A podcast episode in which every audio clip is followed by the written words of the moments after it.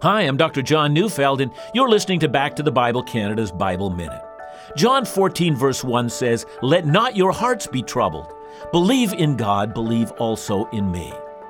We live in a day where many people are troubled. The threat of global disease stalks the human race right now. But Psalm 91, verse 5 reminds us, You will not fear the terror of the night, nor the arrow that flies by day.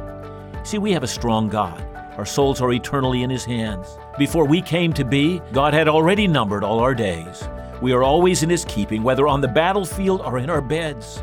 He will call us to Him at the time He has chosen. Believe God, believe also in His Son. And the promises that He has given you, especially the promises of eternal life, believe those. And above all, don't fear.